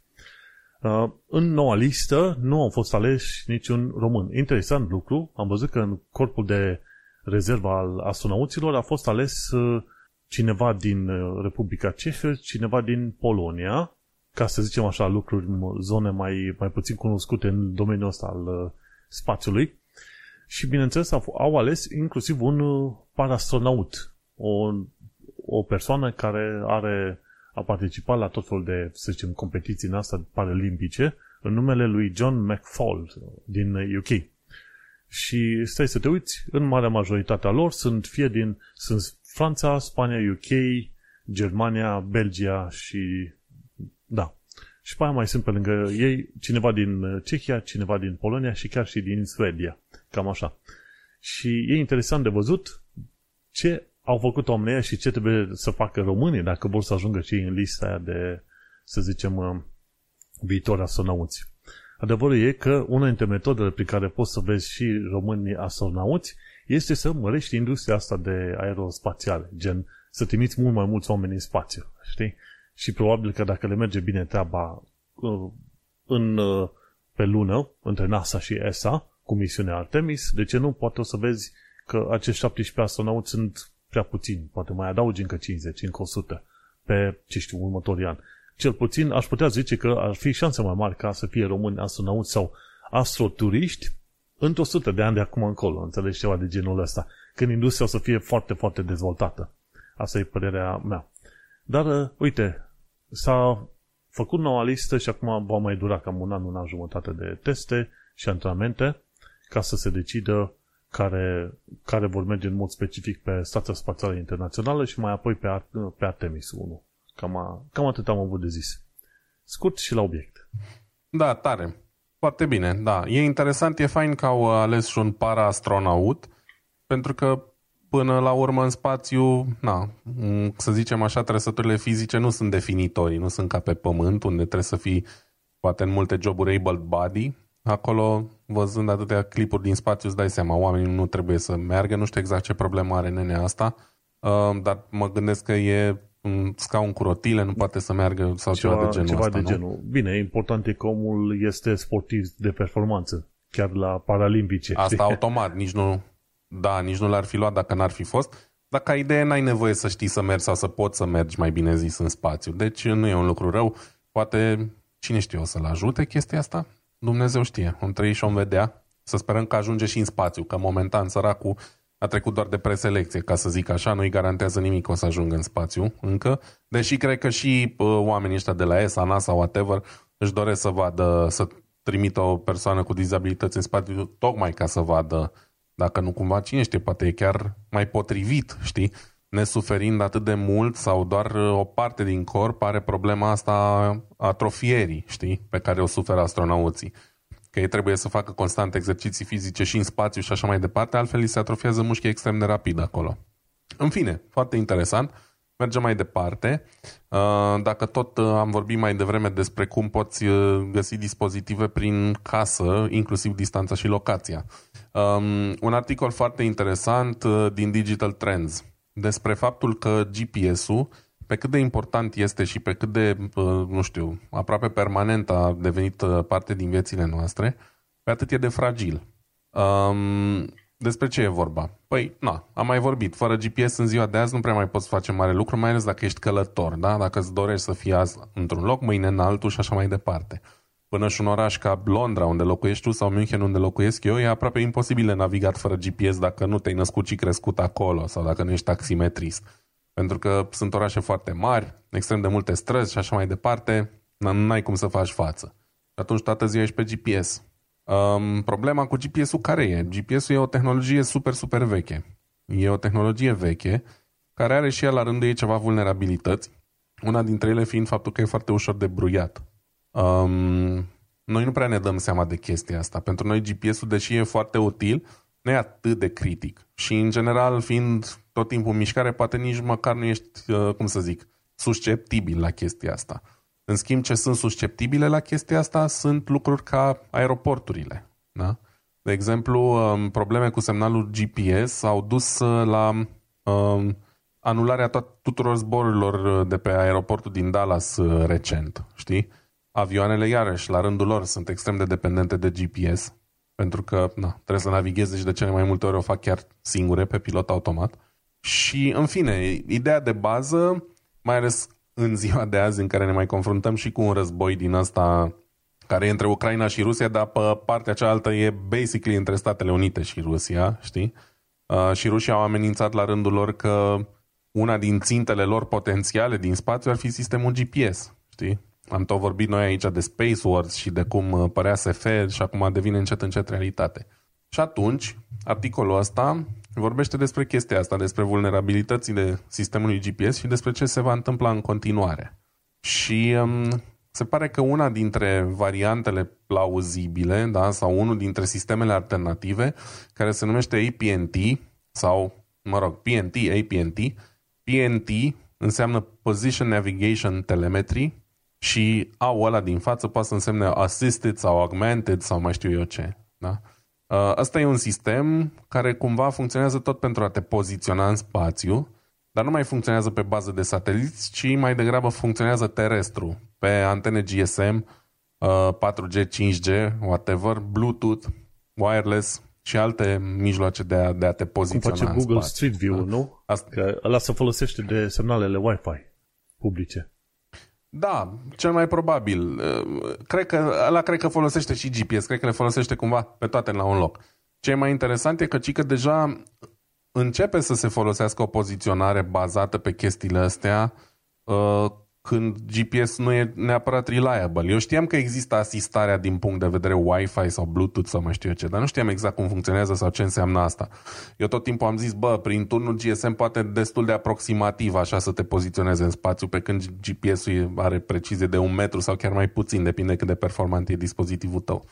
Dar uite că între timp lucrurile astea au avansat, da? Și probabil pe, o, pe baza unei triangulații sau un sistem similar cu ce face chestia asta cu uh, Wi-Fi în casă, da? cum îți găsește dispozitivele Wi-Fi în casă, bazat pe intensitatea semnalului, distanța până la stâlpul de la care ai semnal și așa mai departe, poate să te uh, poziționeze suficient de precis în spațiu încât să fie o alternativă viabilă la GPS, ceea ce e foarte tare și foarte interesant.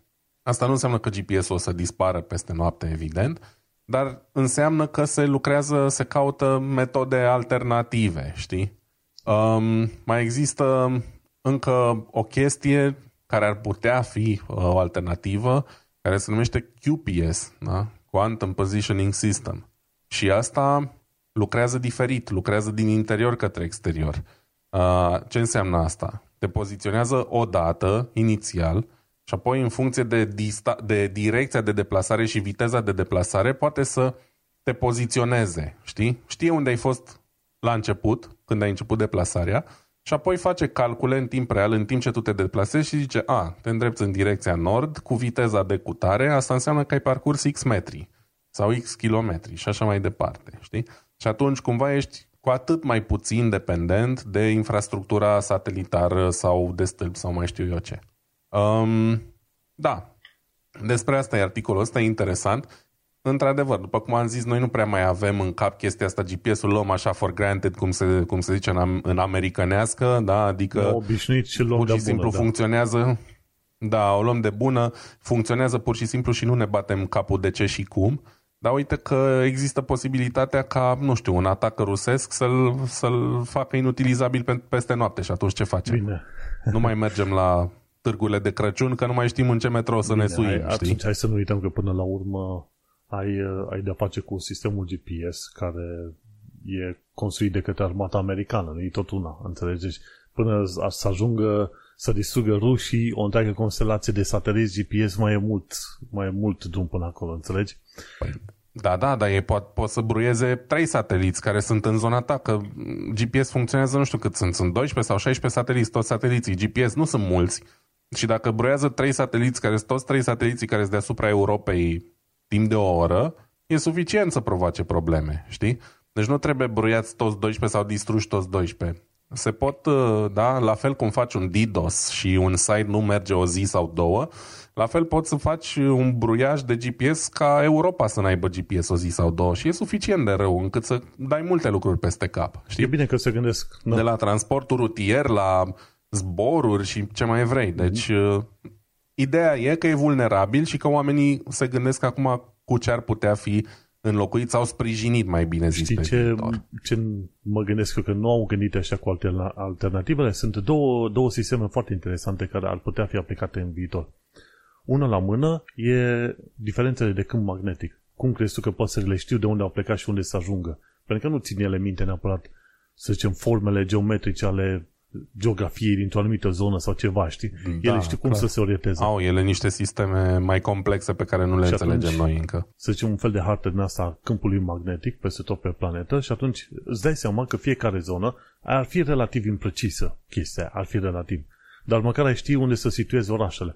Plus să nu uităm că, de exemplu, câmpul gravitațional pe planetă nu este uniform.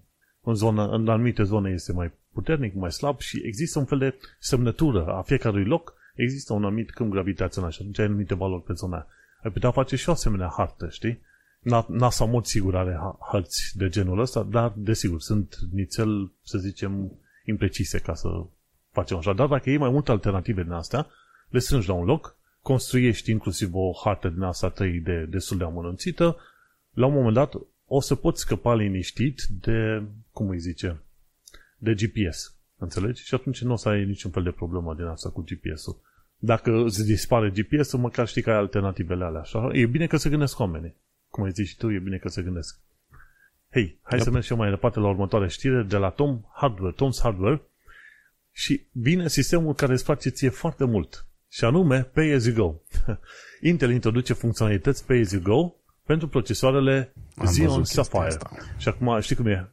Măcar e pentru Xeon, nu mă interesează, dar sunt convins că o să facă trickle down până o să ajungă la, și în Celeron. La, exact. Păi face prima oară Xeon, sunt pentru servere. Ok? Și atunci te gândești că firmele mari, enterprise-urile, cloud systems, ce vrei tu pe acolo, își permite alea să plătească niște bani în plus. Numai că ideea în sine a ajuns și la procesoare. Da? Ajunsese la, la Tesla, nu? Că trebuie să plătești niște bani extra pentru funcționalități. La BMW, la fel, să plătești niște bani în plus pentru BMW, Mercedes, Audi, cine vrei tu, deci toți producătorii de mașini de lux și nu numai. Și au ajuns la sistemul deja. ăsta dinainte, au fost cei de la Adobe care au trecut de la un soft pe care îl plătești în, într-un serviciu pe care, la care trebuie să fii înscris și uite de acum ajungi la Intel. Are procesorul făcut, dar în viitor va trebui să plătești pentru a accesa nu știu ce funcționalități extra. Ce funcționalități efectiv nu mă interesează, dar e curios că uite se ajunge și la Intel să facă treaba asta. Nu știu care e logica, o, o avea vreo logică, înțelegi? Dar, sincer, mie mi se pare o chestiune foarte găunoasă, dacă vreau să o numesc așa. Este și este trist, pentru că e un model pe care în continuare nu-l susțin și nu o să-l susțin niciodată, care poate avea sens în momentul în care oferi servicii online care depind de funcționarea continuă a unor servere, de, nu știu, sprijinul unor baze de date financiare care trebuie și le plătite și așa mai departe. Când vorbim de one-time payment, efectiv nu are rost să faci chestia asta, știi? Când vorbim de un produs care e făcut, l-ai vândut așa cum e, sănătate, da? Dacă eu vreau un procesor mai puternic, pot să-mi cumpăr un procesor mai puternic. Dacă vreau unul mai slab, cumpăr unul mai slab. Nu îmi vinzi un procesor schilodit intenționat ca după aia să-mi vinzi nu știu ce în plus, știi? Asta nu mi se pare în primul rând nici, nici măcar cinstit. Și sper ca totuși mai devreme sau mai târziu vreun, vreo Uniune Europeană sau cineva să se intereseze un pic de chestia asta și să ia niște măsuri. Uh, nici măcar în domeniul automotiv, unde, nu știu, putem vorbi de anumite servicii care, dar, cum să zic eu, scaune electrice sau încălzire în volan nu e o chestie de care ai nevoie să, la care ai nevoie să-mi iei abonament că odată ce ai pus-o pe mașină, tu nu mai faci nimic, da? Tu ți-ai terminat misiunea. Înțelegi? În Dar fine, nu misiunea de a face n-am bani. o problemă cu... Da, clar. N-am o problemă cu serviciile pe bază de abonament atâta timp cât serviciile alea trebuiesc plătite și întreținute constant. Uite, s-a vorbit uh, la, uh, la The One Show, la podcastul lui Linus, uh, de la Linus Tech Tips, de chestia asta, faptul că YouTube se gândește să bage suprataxă pe clipurile 4K, da? Și să lase la liber doar 1080p. Foarte bine, perfect. Și da, într-un, la început am fost tentat să zic, bă, ce, ce țepar sau nu știu, nu se mai satură și ăștia de bani. Dar într-un fel are sens, pentru că 4K um, consumă mult mai multe resurse și putere de procesare, mai ales putere de stocare, da? pentru că un minut de 4K e de nu știu cât de 8 ori mai mare decât un minut de 1080p sau ceva de genul și atunci cumva are sens, da? Pentru că nu mai poți face față la, la viteza cu care se încarcă conținut pe YouTube și la cât de accesibile sunt camerele 4K, toată lumea va fi tentată să încarce chestii 4K, chiar dacă sunt niște prostii, știi? În fine, are sens. Pentru o chestie pe, pe care ai făcut-o odată, e bine făcută și o vinzi cuiva, să mai iei după aia bani în stil abonament. Not cool. Da, vedem. Poate ăștia de la Intel n-am citit tot articolul ăsta, am auzit de chestia asta, n-am citit dacă va fi one-time payment ca să deblochez funcțiile alea sau dacă va fi o chestie continuă în, în regim de abonament. Nu știu. Da. One-time payment sunt așa 50-50, cu abonament absolut no-no. Nu, păi zice on demand. Zice on demand, dar acum, cum ai zis și tu, nu se știe dacă este să zicem, uh, cum îi zice, as a service, știi? Adică în, în mod continuu, înțelegi? Așa că sunt curios. Da. Și că firmele care vor fi în programul ăsta on demand vor fi Uh, Lenovo, Supermicro, Phoenix, Snap și Variscale. Sunt tot felul de firme din astea mari. Acum nu o să fie sănătoși. Deocamdată nu, nu ajunge la clienți obișnuiți. Bun, hai să trecem la știrile noastre da. scurte și am aici vreo 4 sau 5 dintre ele pe care putem trece destul de repede. A apărut un blog directory. Nu știu dacă știai înainte, erau înainte directoare de site-uri.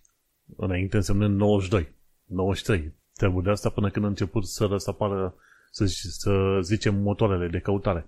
Cumva, cel puțin uh-huh. pe UK, din ce am înțeles eu, a apărut o modă nouă să se refacă niște directoare de bloguri. Zice, băi, când vrei să cauți sau când vrei să descoperi ceva nou, este cam greu. Să zici, ok, vreau să văd un blog nou pe o anumită temă. Dar fiindcă Google este portarul internetului efectiv, gatekeeper, da, în engleză, este cam greu să ajungi acolo să zici care este, ce blog nou a apărut. Scrie chestia asta și nu o să spună în mod neapărat ce blog nou a apărut în ultimele, ce știu, 5-10 luni de zile, ce vrei tu. Era o perioadă undeva, să zicem, 2010-2011, în care exista gen Yahoo The Directory, unde îți puteai trece site-urile. La un moment dat au început să cam dispară tot felul de, din asta, de directoare de site-uri și de bloguri în special, dar uite-te că cel puțin pe UK încep să revină.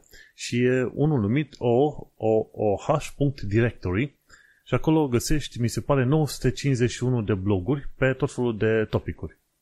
Și uite cum se repetă istoria la 10-12 ani de zile de când apariția unui Google mai puternic a cam dus la distrugerea site-urilor astea de directoare. Nici nu știu dacă mai există Yahoo Directory. Ia să caut, că ar fi curios, știi? Cât, cât cauți tu, îmi dau și eu cu, scurt cu părerea și aici. Google a devenit puternic. Problema e că Google a devenit atât de puternic încât acum lumea plătește să apară pe Google și asta face ca multe rezultate care ar fi mai degrabă relevante pentru ce căutăm noi să dispară sau să fie foarte jos în, în lista de căutări, mm. în schimbul altora care au trafic mai bun sau care au plătit, dar care nu sunt neapărat bune sau relevante. Știi ce zic? Ca sursă. Uite, chiar am căutat acum Yahoo Directory, nu mai există. Gata, a dispărut și a fost închis în 2014. Yahoo Directory, no, știi? Păcat. Să-i fie țărâna ușoară. Și uite-te că reîncep să apară. Și de ce? Pentru că eu am început în lumea mea online, în 2010, am început tot cu un blog personal. Și așa am mai aflat că existau multe alte bloguri. Pentru efectiv două zile, în iulie 2010, cream că sunt singurul blogger din România, da? Ăsta a fost, uh, să zicem, highlight highlight-ul meu, a fost chestia aia extraordinară, știi? După care am deschis mai bine cortina internetului și am descoperit că eram unul din 60.000 de blogări, de fapt, ceva de genul ăsta. Așa că nu eram, uh, nu eram mare lucru. Dar, știi cum e, pentru două zile a fost ceva interesant.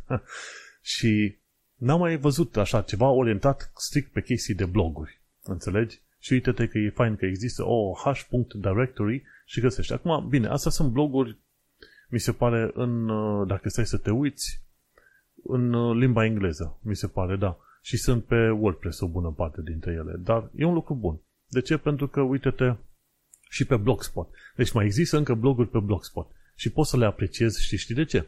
Sunt simpluțe, ai un text, nu te omoară cu reclame, nu nimic. Și oamenii scriu din pasiune. Sunt oameni care încă scriu în momentul de față cu teme din alea vechi, amărâte mai de demult, dar, măi, scriu și fac din pasiune. Nu e un fel de Gizmodo sau de Verge care te inundă cu milion de reclame și cu un site care are 10 mega. Nu. Te bagi foarte bine pe un blogspot, pe un wordpress.com și gata. Și de-aia zic, oh.directory. Să, să știi că frumusețea blogului fix asta ar, era și ar trebui să fie în continuare. Faptul că dai de oameni care își exprimă păreri, idei, uh, experiențe, indiferent de cum arată blogul ăla, important e să fie bine scris. Să aibă eventual niște poze dacă uh, subiectul o, o cere și cam atât, știi? Um, asta mi se pare mult mai important și faptul că există un index de genul ăsta, iarăși e un lucru mișto. După cum am zis, Google are tendința să-ți servească nu neapărat cele mai relevante chestii în ultima vreme, ci alea care au cel mai mult engagement sau plătite sau mai știu eu ce. Știi? Și atunci, evident că trebuie să existe și ceva de genul da. ăsta. Păi, o să-ți placă și următoarea chestie de la no HTML, you don't need HTML. Când te bagi pe site-ul de respectiv, no liniuță ht.ml, o să descoperi că e un site care e scris în orice altceva decât uh, tagurile de HTML. Și este scris în uh, ASCII art. Din ce văd eu și ce înțeleg eu, ăsta e un fel de ASCII art.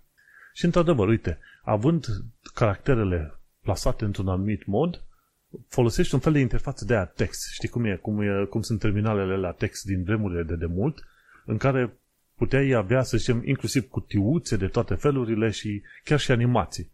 Și dacă te uiți acum pe NoHTML, într-adevăr, ai niște grafice făcute pe acolo, niște pătrățele de tot felul de culori și text. Și uite, vezi, e valid. E valid pentru internetul ăsta mare și uh, interesant al planetei astea. Și este extraordinar de scurt, adică dacă stau să mă uit în codul sursă, nu ai decât textul ăla din pagină și atât. Nu mai ai uh, CSS-ul, fișiere de JavaScript și alte tâmpenii, tracking, nu nimic. Efectiv, e, e site-ul gol goluț curat cu conținutul pe care vrei să-l ai acolo. Bineînțeles, ar trebui un fel de uh, generator de artă ASCII ca să faci chestiile așa frumoase cum sunt acolo, dar uh, până la urmă, uite, și ăsta este, ar fi un site perfect valabil. N-ai nici măcar un link în el nimic. O singură pagină care îți explică tot felul de chestii din astea, știi? Și ca să fii pe internet, într-adevăr, n-ai nevoie de HTML. Deși dacă e să fim foarte sinceri, tot textul ăsta este băgat într-un container de HTML. Mhm. Da. Știi? Adică fără aia nu ai cum. Da, nu trebuie să faci CSS, nu trebuie să ai mii de linii de cod, dar trebuie să ai chenarul ăla tipic de HTML cu body și text exact. și măcar atât, măcar, minimul dar, necesar. Deci n-ai nevoie de prea mult Efectiv HTML. și la muncă Hai aici, chiar și la nou loc unde m-am angajat, tot avem discuții din alea că vrem să facem, să, fol- să ne folosim de JavaScript, să generăm tot felul de componente astea cu web components, tehnologii mai noi, folosim JavaScript să creăm HTML și tot, tot avem discuții back and forth, înainte și înapoi. Băi, hai să facem cumva, să facem cum uh, au cei de la Amazon. La Amazon, dacă dezactivezi JavaScript-ul, tu poți să cumperi un produs, să faci călătoria asta de cumpărare foarte bine, de la A la Z. Game over, înțelegi? Când, când activezi JavaScript-ul, atunci anumite funcționalități mai apar deasupra, înțelegi? Și tot, tot sunt discuții din asta, pentru că multe, multe website-uri folosesc uh, framework-uri, librării din gen React, Vue, ce vrei tu, Angular, care se folosesc extraordinar de mult de JavaScript să genereze tot felul de prostii pe HTML, care ar trebui făcute direct în HTML. Și sunt parte, eu sunt parte din grupul ăla de oameni, băi, dăm tot HTML-ul de care am nevoie din server și lasă-mă să scriu 50-100 de linii de JavaScript maxim să mai facă niște chestii extra pe site. Dar nu să umplem site-ul doar pentru că putem cu toate widget-urile, toate JavaScript-urile, tot tracking-ul de care ai sau nu ai nevoie, înțelegi? Și de aia, când văd o chestie cum you don't need HTML, eu chiar mă bucur, o promovez, de că e super mișto. În sfârșit, cumva, uh, pro- probabil că sufer puțin de nostalgia aia internetului, care e, bă, curat, simplu, ușurel, simpatic și direct la, la subiect, la ce ai tu nevoie pe acolo, înțelegi? Da. Bun. Pot să e bun. Asta. Vezi, suntem în acel, același sentiment. Dave Plummer, tipul ăsta care a fost programator la Microsoft, a explicat într-un filmuleț recent cum funcționează mașinile alea cu sloturi, știi? Apeși pe buton și ți se generează patru coduri și vezi dacă câștigi. Și a zis că cel puțin în zona Nevada, unde e Las Vegasul, există niște legi și reguli care trebuie respectate de acele mașini de noroc, sau nu știu cum se numesc. Efectiv, nu știu, pentru că n-am fost. Și spun că, de fapt, acele mașini trebuie să furnizeze banii înapoi oamenilor în 95% din cazuri. Cazinoul va câștiga bani în cele 5% din cazuri în care, de exemplu, aparatul nu dă bani omului, înțelegi? Și atunci pe chestia asta se poate câștiga chiar foarte bine, pentru că oamenii vor fi bucuroși că vor primi niște bani înapoi, înțelegi? Pun un dolar și probabil mai primesc înapoi 50 de cenți, ori pun un dolar și primesc înapoi 95 de cenți, ceva de genul ăsta. Și ce a spus uh, tipul ăsta este foarte important și anume faptul că de la, de la, să zicem, o apăsare de buton până la cealaltă, toate șansele sunt, uh, probabilitățile sunt uh, egale gen 95%. Și nu sunt influențate de jocul care a existat înainte, înțelegi?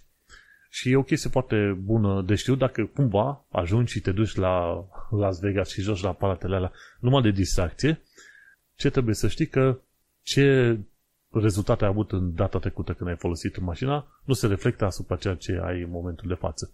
Și că trebuie să respecte o regulă, 95% din situații trebuie să dea bani înapoi către utilizator. Și m-a interesat să știu, nu că aș vrea eu să particip la, la cele aparate, dar pe ideea de probabilistică și statistică. Vreau să văd tot mai multe pe, pe linia aia, știi? Și de am pus și eu ăsta. Pentru cine e interesat, 10 minute de explicații chiar foarte faine. Următorul lucru foarte fain de la Sabine Hosenfelder explică de ce deșeurile nucleare nu sunt așa de rele pe cum pare.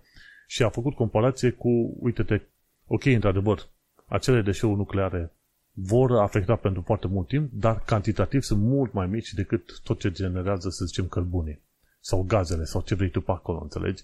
Și atunci cam atrage un semnal de alarmă pentru cei care sunt speriați de centralele nucleare.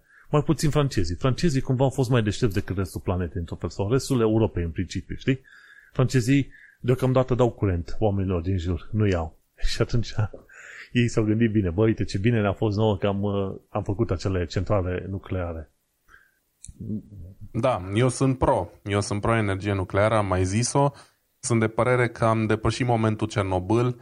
Sunt de părere că Fukushima, deși a fost nasol ce s-a întâmplat acolo, ține de niște factori externi pe care nu-i poți controla indiferent în, în ce metodă, în ce mod îți iei energia electrică și că Japonia e mai degrabă excepția decât regula, da? Europa nu are uh, caracteristicile seismice ale Japoniei, uh, Statele Unite la fel, da? Și alte, alte zone din lume. Cumva, um, știi cum e? Deci, Cumva ciudat, toate grupările astea de mișcări climaterice, ce vrei tu pe acolo, astea cumva au împins, să zicem, energia nucleară pe, pe margine, așa au spus, ok, nu ne convine, nu ne place, uite ce poate să facă. Păi, prietene, nu ai vrut energie nucleară care putea fi aplicată încă din anii 50-60 în, la scară mai mare și te-ai ales cu ce? Cu gaz și petrol.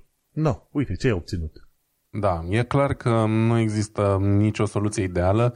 Trebuie să ne gândim doar ce soluție creează mai multă suferință, în primul rând, ca să zicem așa, și până una alta se pare că astea cu emisii, dacă e să punem așa, o să facem o listă, câți oameni suferă din vari motive din cauza asta, cred că sunt mult mai mulți oameni decât uh, cei care au avut de suferit în urma Cernobâlului, Fukushima la un loc și ce mai vrei tu. Dacă e să luăm boli provocate de emisiile centralelor, dacă e să vorbim despre războaie duse pentru resurse și așa mai departe, în fine, n-are rost să, să politizăm prea tare discuția asta. Ideea e că energia nucleară folosită corect, da, uh, și cu tehnologia modernă, e suficient de safe încât să nu mai fie o problemă ca cu 40 exact. de ani.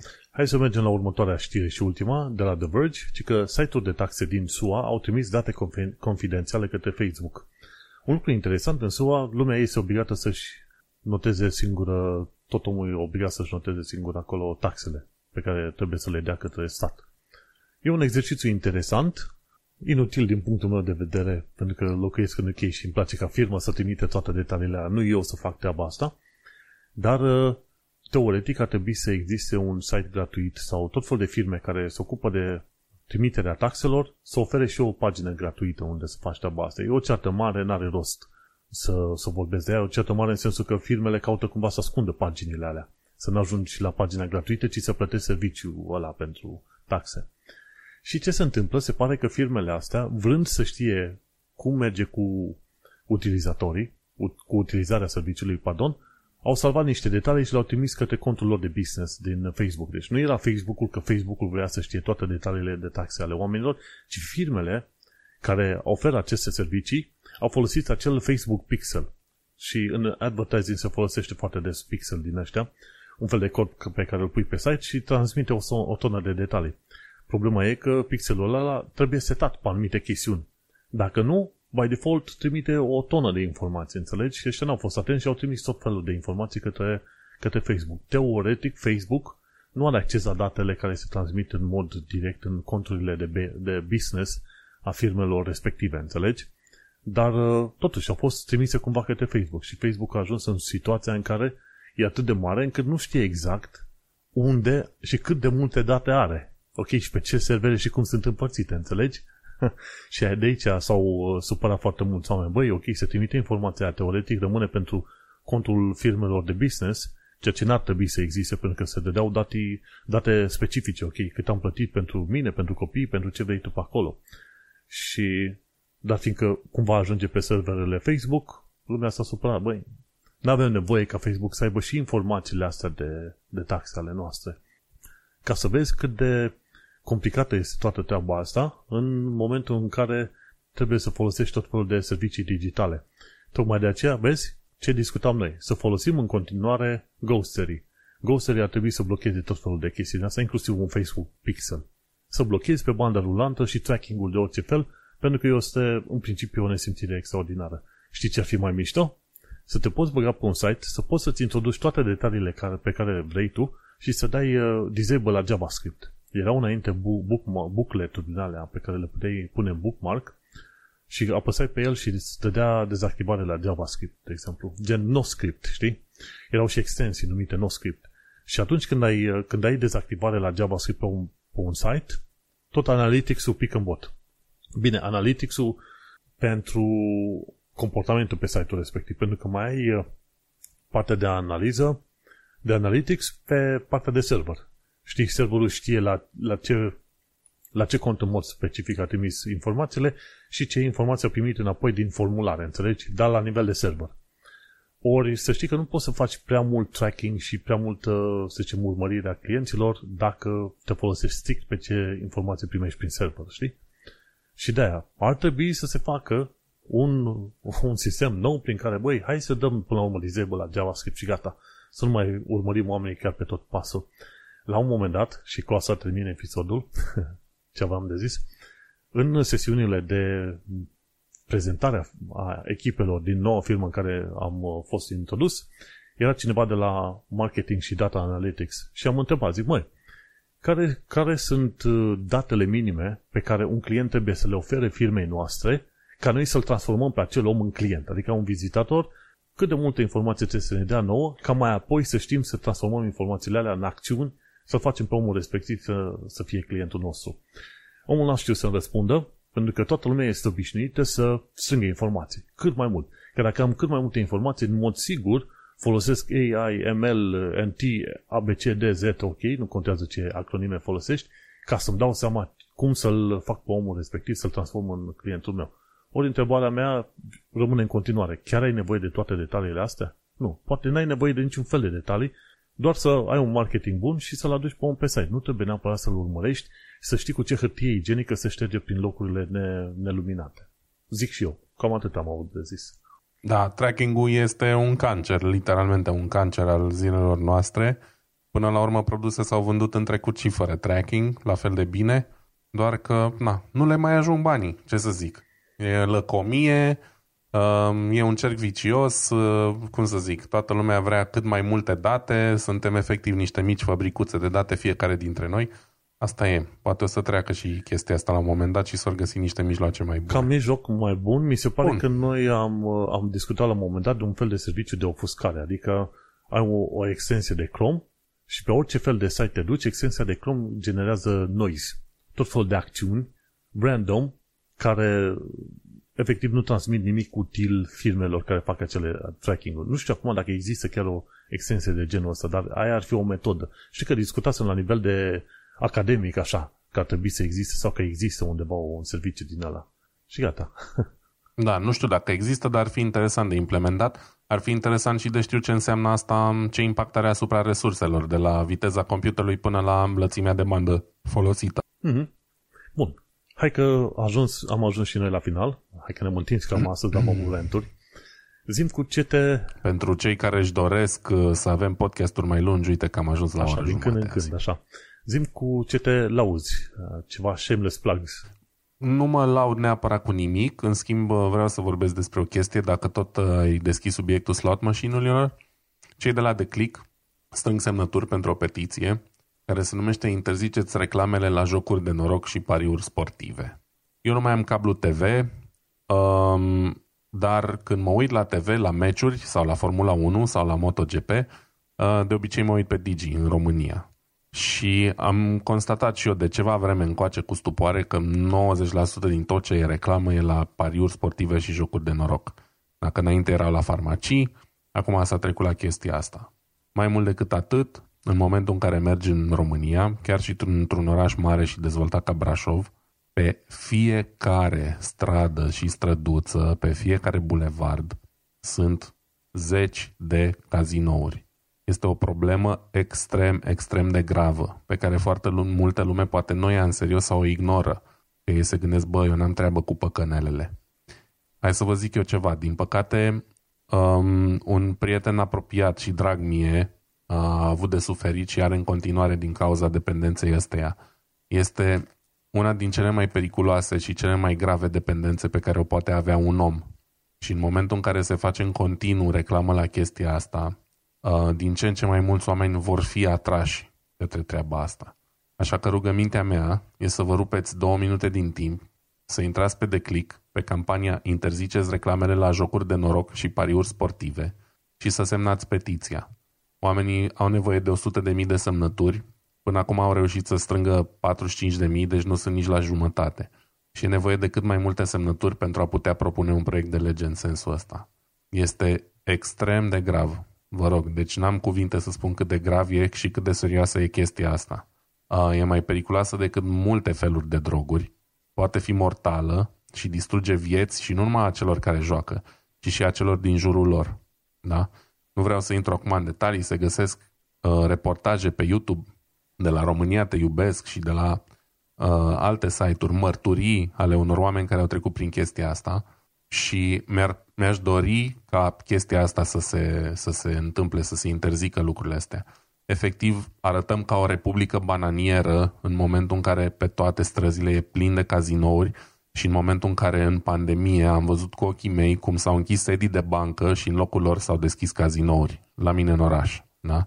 Vă rog, atâta am de zis pentru azi, mulțumesc. Bun, în cazul meu mă găsiți pe manuelcheța.com unde vorbesc în podcastul Un Român în Londra. Mersi fain că ne-ai ascultat, noi ne mai auzim pe data viitoare. Succes! Pa, pa! Numai bine, ceau!